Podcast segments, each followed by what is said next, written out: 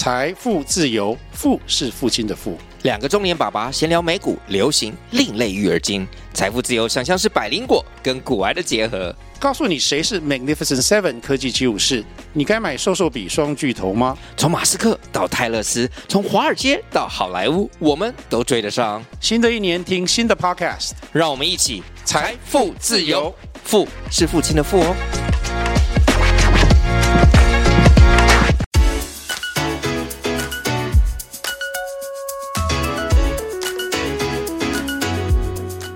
学不是万能。Hello，Hello，但有用。哎哎哎，你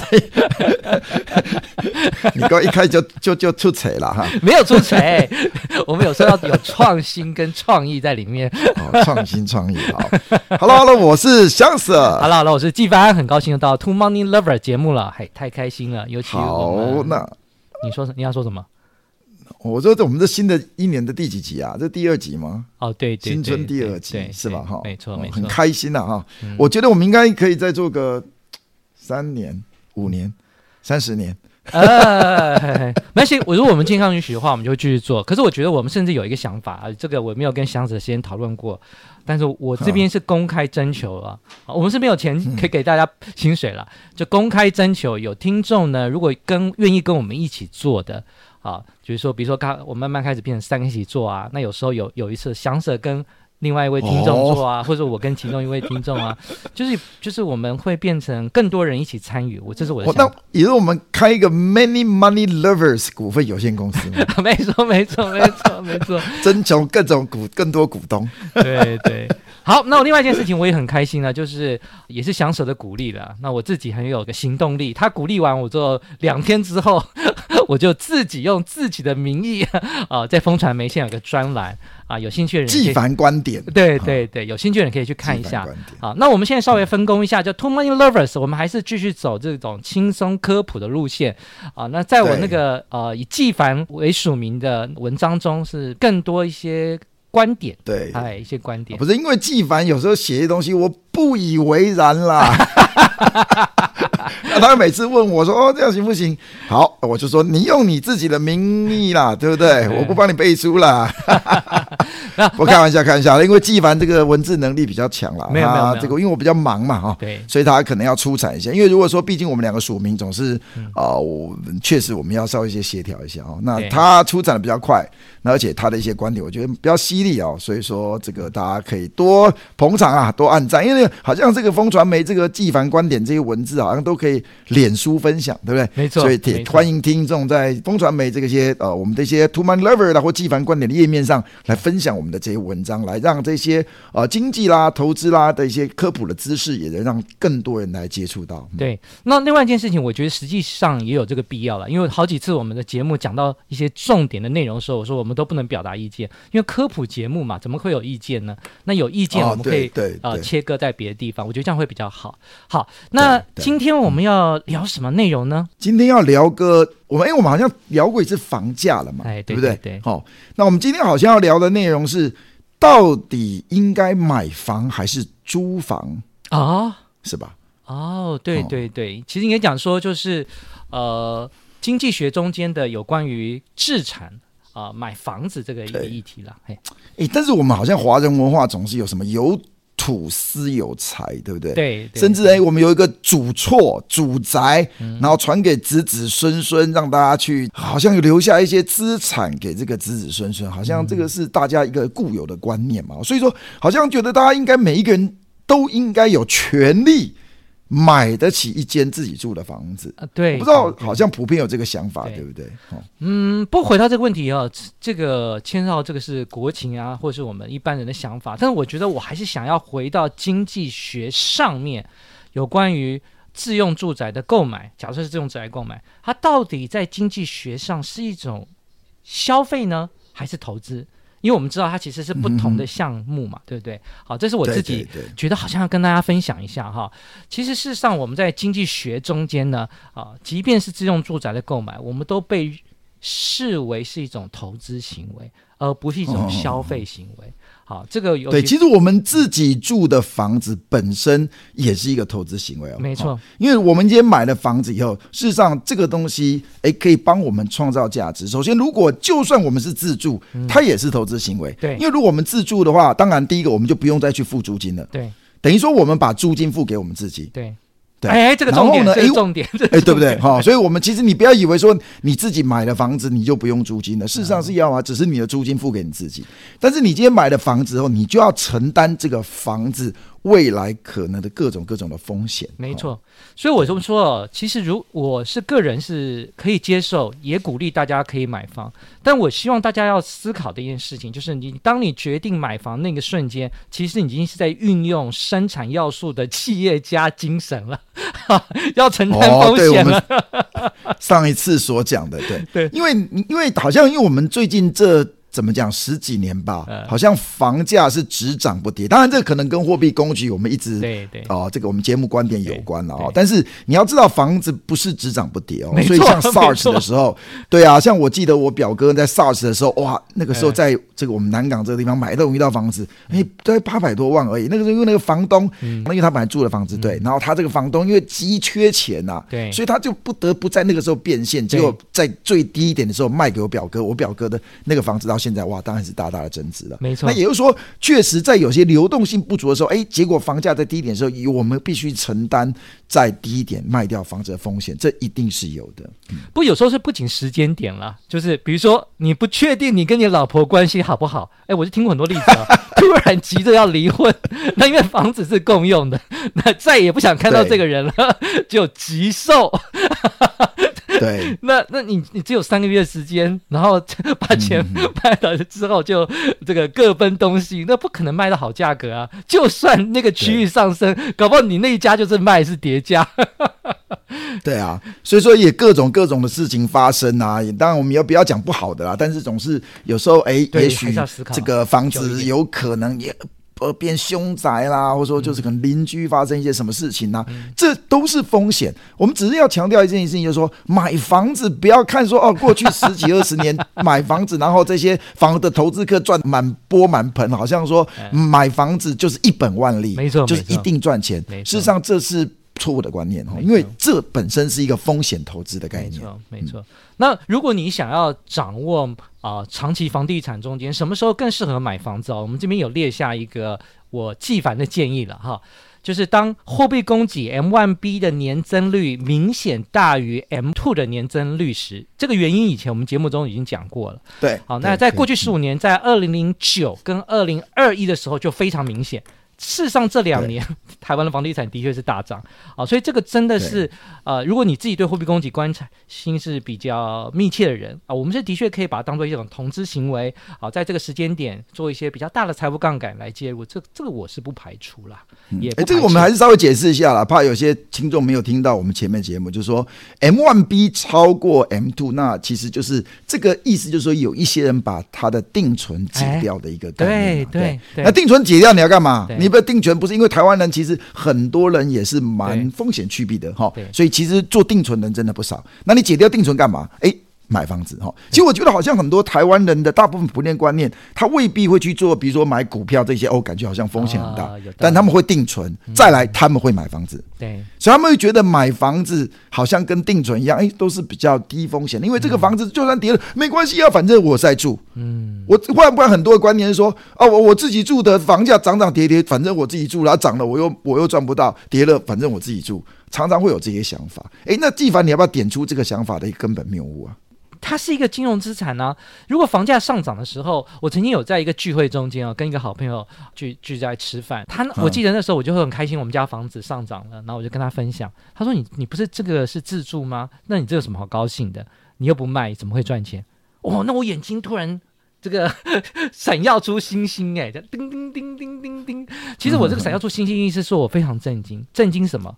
他不知道这个房子上升是可以拿出去银行抵押借钱吗？嗯，哎，所以说这个观念，对啊，这个其实是一个很根本的经济思维了哈。就是说，哎，房子我们自己住的涨了，我们又卖不掉，或者说我们就自己住这又赚不到。其实这个的思维本身就是一个谬误，因为房子涨价代表你拥有的资产是更有价值。对，所以这个东西你可以，比如说你去抵押。嗯把它借出钱来，哎，你可以做一个杠杆投资，有一个更低的成本来做一些其他投资，甚至有可能，如果说你真的需要钱，你把这个这个房子卖掉，哇，你得到一大笔资金，那你可以来解燃眉之急，那你当然可以到一个比较低房价的地方，再买个房子去过你的这个比较平淡的生活，也是可以的。没错，没错。哎，我这边讲到一个，这个也是一个类似的概念啊。你知道美国很多人哦。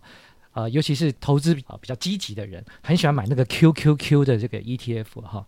那他们那个需要急用钱的时候，不卖股票的，他宁可把股票去质押借出来的钱，然后呢，等他这个经济的需求呃现金需求已经趋缓了，他再去还就好了。因为他发现呢，QQQ 长期的年化报酬 远比他跟银行借钱的利率要高，非常的多。他宁可用股票质押来借。然后来解决他目前的现金需要，而不是去我们理解到了就立刻去卖股票。就所以其实我们需要一些经济学的机会成本的一个呃这个判断习惯了哈。那另外我想讲的一件事情就是说，呃，我们很多人在看台湾的人均 GDP 的时候，常常会遇到一个问题，那个人均 GDP 其实讲的是人均产出嘛。我记得台湾现在好像是三万多美金嘛，对不对？嗯，对，这样还蛮高的。对，已经超过韩国了嘛？有没有超过日本？我这要再确认一下，但是已经差不多了。这我跟你讲，很多台湾人都不太相信这个数字，都觉得很震惊、嗯、很很诡异，是不是算错了？因为我 台湾人认为算错，还有一个原因，你知道为什么吗？他把人均 GDP 跟人均薪资两个绑在一起了。这两个不一样的概念，嗯、你知道吗？对，不一样概念，不一样概念。因为我们我们现在哈，很多人你知道，大部分的台湾人，我是说大部分台湾人啊，都是有自用住宅的。自用住宅，你自己租房子给你自己当包租公包租婆，呃，这个过程的设算租金也是人均 GDP 的一部分。你因为你从来没有算进去过，所以你一直误以为你的人均 GDP 是刚好是做扯后腿的人，搞不好你也很高都不知道，你自己一直收你自己的租金。对啊，所以因为可能大家都觉得说，可能因为大家都习惯一定要买房嘛，然后房价你买下去，哎，好像说，哎，你缴了房贷以后，自己所能花的钱好像就变少了，就觉得哦，奇怪，怎么生活这么拮据哈？所以就觉得说，哎，是不是这个买房子这个的花花费应该设算进到这个所谓所谓 CPI 里面物价指数里面，好像有这样的争议，对不对？对对对，那的确是哈。那我这边稍微每一年我上这个课的时候，我都会稍微讲解一下。好，那为什么台湾的这个 CPI 不算入这个房价，其实 CPI 它的确是需要涵盖全面，而且是所有实际生活的一个一般的消费的一个指标了哈。有没有纳入住房？食食衣住行，那当然有住房了哈。但它涵盖的是租金、修缮和利息等利息居住成本，我不会去纳入比较少交易的房价。好，这个这个我觉得是有一它的原理在了。嗯、为什么呢？因为第一件事情，我们刚刚已经讲到了，它是有风险的。然后我们在它是投资行为，对，它是个投资行为，嗯、所以它今天 CPI 的 C 来考下详审，你知道什么意思吗？Consumption 消费，对对对。根本就不懂这个项目嘛，对对，项目先弄错了，C 是指消费，而不是指投资的物价，它指消费。好，所以也就换言之，就是说我们在生活中间，因为要食衣住行，我一定会有居住的成本。它的居住成本的定义呢，就是在租金、修缮、利息这些例行性的支出。那房价呢？这属于投资行为，所以自然就不会纳入在 CPI 中。好，那我觉得这个是目前经济学的主流想法。如果有人要挑战它，可不可以？当然可以啊，这经济学也不完美啊，你还是可以掂它、垫它。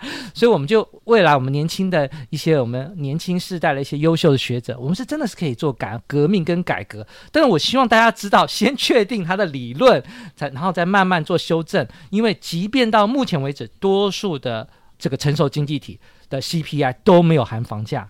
而它会独立列出一个房价指数，两个在做比较，呃，而不会把它直接纳入在这个把房价纳进去，不然的话这样会有一个很大的问题，就是说，因为房价是很少买卖的啊，呃、对，还有一个很现实的问题，我不知道很多人听过没有，就是说，如果你把房价列进去的时候，会有一个问题，就是每一个国家哈自用住宅的比例的。数字会差异非常的大，对对，那好，像欧美的国家自有的住宅的比例没有像我们这个东方或台湾人这么高，对，哎，甚至好像我们知道这个老外某一些真的富豪哈，他们也不买房子，没错，他们都一直租房子，一直每天这个这个不是每天啦，常常可以换一个不同的豪宅来住住，他们不认为说自己需要一个一定需要一个房子就是了，因为管理房子是很麻烦啊，会有折旧的问题，对。折旧啦，这本身就是有风险哦，所以我觉得这是因为可能台湾人的一个普遍的观念，好像我就应该要有一个我自己的房子，而且我好像缴房租就是一直房租就是一直给别人，一直给别人。那好像我如果是买房子，我不我没有缴房租，我是缴房贷，这个诶缴了二十三十年，诶这个房子就会变成我的，就会让我可以传给我子子孙孙。我觉得这个想法要怎么样破除这样的一个。迷失吗？我应该讲迷失吗？还是这样的想法？你觉得是是正确的？呃，我我觉得，因为现在刚好最近啊，也在选举了。我们这一集播出之后，就也都是大势已定了哈。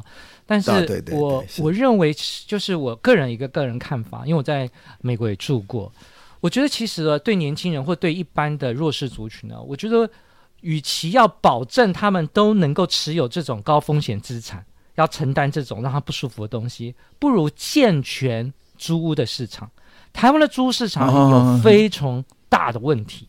好，如果你你你问题不解决，而是解决到让每一个人都要去承担这个上升、下降、折价的这些风险，我觉得也许可能未必不是唯一的方法了。我们是不是租屋市场的健全是一个 solution，是一个解决方法？好，那我因为每个人最终都要一个地方住。你自己买房子的最终目的也是自己租给自己，我觉得这是今天我觉得我一定要强调很重要的一个概念。对啊，对，那这是很重要的。那如果什么时候才是真的可以买房子？我觉得也需要量力而为。那我这边引用了一个 Netflix 哦，我建议大家过年的时候追剧的时候也不妨可以看一个，我很推荐《致富攻略》。好，眼睛一亮，嗯。嗯 好，第三集攻略十六分四十秒的地方啊，他、哦、直接有结论了哈。好、哦，这个理财专家建议买房的三大准则，大家可以听一下了哈，参考参考哈。就是当你呃，就是每个月的还房贷啊。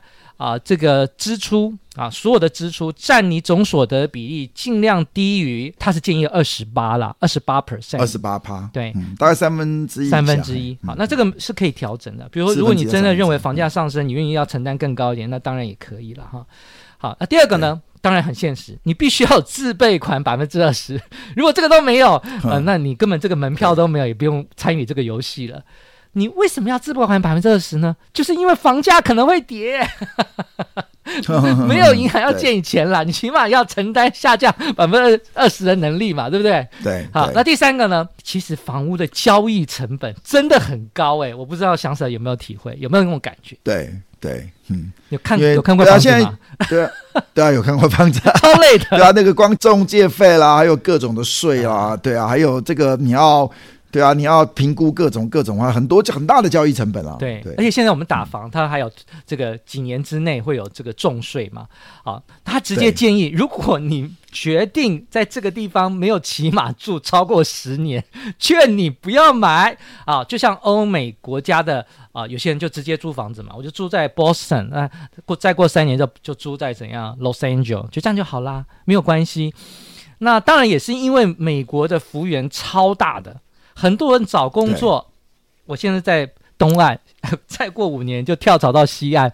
你就要买房子，其实不见得是一个聪明的决定。对，买对啊，到时候买要买要换换房，然后又有很多的税，然后要处理这一些的一些呃买卖的交割的事务，就比较麻烦了。没错，没错，没错。所以我觉得，我觉得我个人的看法，我非常喜欢经济学。那我在教学的过程中，我也很喜欢。如果当你真的知道经济学的概念的时候，当你知道买房是一种投资的行为的时候，你就不会疑惑为什么政府没有把房价纳入在 CPI 中。好，这个是我觉得是很重要的。回溯到以前一个例子，跟大家分享，其实哈，房价不适合纳入在生活的基本开销，还有一个原因就是，假设我去了 A 城市，好，比如说我去英国。那我念书念了两年，房价涨了一倍，其实我赚了这么多钱回来之后。哪有硬要算到生活成本？我的生活成本会变成负的，这会有出现这样的一个问题，因为它变成本质上它是一个投资的行为。对，所以它对对对，这有这会有本质上的矛盾。对，本质上的矛盾就就很奇怪了，对不对？所以这个这个事情，我觉得一定要把它拆开来。所以我也希望大家思考，就是就是因为它是投资行为，所以它会有一个对应的风险。所以我希望大家在听所有的买房或是投资房地产的一个节目或建议，或是包含到政治人物啊，或是整个社会的氛围的鼓励的时候，都要自动心中加入一个警语。哎，我知道，好像买基金也有警语啊、哦，那警语是什么？什么这个投资有一定有风险？什么什么什么，请积极谨慎评估什么什么？那念得很快了，我也背不起来。对对对，对，所以其实我觉得这个最好的、最主要的结论就是说，这个买房子本身就是一个投资行为哈。所以既然你被定义为投资行为的话，它当然有一定的进入的门槛。对，那比如说你要有一定的。这个自自备款，嗯，那比如说你要有一定的承担风险的能力，对，没错，对不对？那比如说你要能够诶看得懂这个。在这个地方，你如果想要自产买房，诶，它未来的这个位置区位前景是什么？就好像你买股票的话，你难道不研究这家公司吗？所以你买一个房子，等于说，如果你把它当成一个投资行为的话，当然你要去看它的未来的风险以及未来它的成长性。好，但如果说这些都 OK，那你当然有你有足够的能力。我们刚刚纪凡所跟大家分享的那个什么致富攻略的那些准则，那我觉得你确实是可以。就是你可以去买下去你的房子。对对，不过最回到最最后的结论了。虽然加了完警语之后，我还真的鼓励大家可以买房子。为什么呢？因为假设如果我有能力了，因为它可以不但升值，而且可以抗通膨，而且说实话也不。不是这么难判断它的这个涨跌方向，只要你常常听 Two Money Lover，只要你常常订阅 《华尔街日报》，你常常去关注联总会的走向，其实房价的走势远比股票的方向的判断容易太多倍了。对 对对，对，那也是一个抗通膨啊、保值的一个，真的是一个很好的一件，至少说分散风险下的一个必要的一个 portfolio 了，应该我个人认为了。对。投资组合的一环呢，哦，那尤其在这整个，因为但是我觉得这跟社会文化观念真的有关啊。像台湾人真的是蛮期待自己会有房子的，那所以会导致。房子这些东西就会变成一个好像在需求上相对比较刚性一点，好，所以确实这又使得台湾的房价比较难跌了，哈，所以有时候有些人真的是裤带勒紧了，那就还是想要有一个自己的房子。我觉得这这是很难去逆推这个这个台湾的社会的氛围，我觉得啊。但其实话说回来，如果说呃你没有那些。足够的自备款，或者说你没有想要这个去承担这个所谓房价真的上上下下的风险的话，我觉得租房子也未必是一个坏的选择。对，而且你要知道，租房真的很安心。比如说你签两年的约。这两年就是这个价格，不会突然突然要啊？那我不确定有没有房东会那么坏，但是应该是没有啦。就是你你签完了约内，就保证是你支付这个费用，这个风险下降了，所以也等于是在不同承担风险能力下，还有不同的资金的部位下，不同的居住的计划下，的确每一个人租房买房可能会有不同经纪人的决定，没有好坏，都是好的决定，只要你评估过。嗯对，所以说你的，所以纪凡的意见是，如果说你是政府的政策的制定者，你会认为应该政府要着力在让这个租房的市场能够正常化，没错没错，资讯更透明，对，起码更多房东更愿意让你缴税啊，呃，不是缴税叫呃抵税，是不是？因为他现在都不能报嘛，这个很这关键的事情就很诡异。哦 对啊，因为会比较变成，就等一下转向转向地下经济了，就对对对对啊对，那对啊，就变成我跟你租房还不能够跟这个政府讲，然后让你结个税，然后你要把这个结的税的租金，然后我们对翻分，大家来省一省，变成地下经济了。而且我记得欧洲跟美国的物业市场啊，真的做得很好。你跟他说你要租什么地方，他就很多群像给你。而且你有知道吗？在很多先进国家，你去找个房子租下去，你永远都不需要遇到房东。哎，你只要给那个我我那叫物业物业的管理公司，我就准物业管理，对我准时给他钱就好了，他就帮我解决所有事情了，我也都不需要看到房东。哎。对啊，对对对对对，好，那我觉得这个件事情台湾有很大可以进步的空间啊。虽然台湾已经已经很棒，可是我们觉得我们当然要期待它变得更好。那我们今天节目应该就到这里吧？还是纪凡有最后的这个？话要跟大家来分享一下哦，没有没有没有，我最后就是鼓励大家，经济学很重要，然后大家呃把经济学学到知识用在生活中间，你会有不同的世界观，然后也帮助你做一些我觉得很棒的财务的决策。我觉得经济学的基本概念真的值得每一个人好好来呃消化啊，也我也希望大家能继续来支持我们的 Two Money Lover。哎，好像有件事情我要加要补充一下，好，这个要剪 到剪不剪就随便你了，就是呢。我觉得我们太佛心了，我们从来没有邀请我们的听众来给我们的五星暗赞一下，哎，哦，五星暗赞，对，哎，我发现我从来没有，哎，好像真的没有，哎。那那这样子啦，我们就邀请我们的这个听众帮我们的这个五星按赞啊。那我答应各位呢，我们我和纪凡呢，每一个礼拜哦，就是出产一下他这个好听呢，有好玩，然后有这个知识性的关于投资理财、关于经济的节目。那这是我们对各位的承诺。那各位呢，就帮我们按赞五星，然后给我们一个。啊，这个留言让我们大叔两个大叔呢，哎，觉得这个叫我们的 psychic income，对对，有快乐的一天。好，那我们这一集就到这里，很开心结束啦。拜拜，那我们下一集再见，拜拜，拜拜。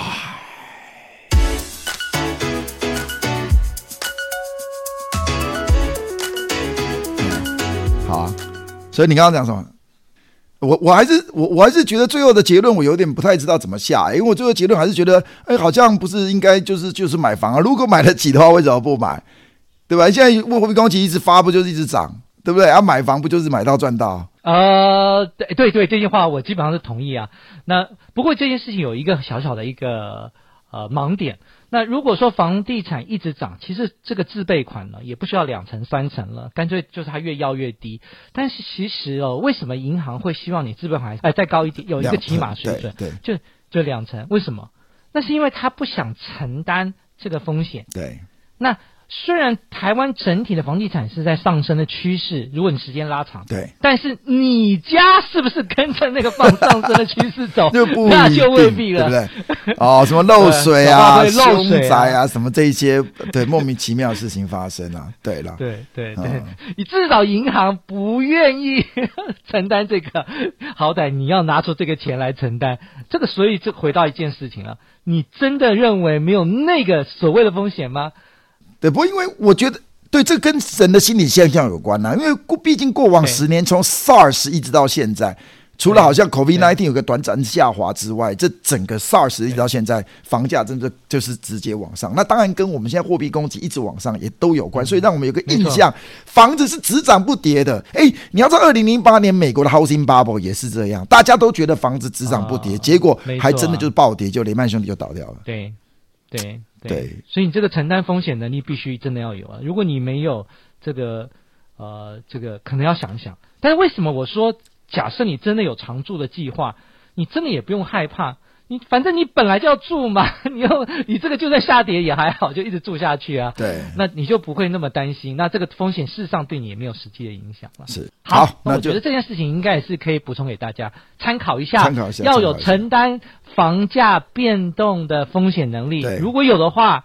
加上这些指标的辅助，那那个指标我们都会附在我们的资讯栏，大家判断一下。所以，啊、对房、这个、真的很重要哦。对，买房本来就是一个投资行为嘛，所以就是要把它定义为一个投资行为。那对，所以你要有一定的自备款，有一定的财力，有一定的承担风险能力，然后你再去做这件事情。那当然，如果可以做这件事情，当然不过要知道，这个总是房子真的没有只涨不跌这回事啦，因为它是作为一个风险资产，终究是有风险的。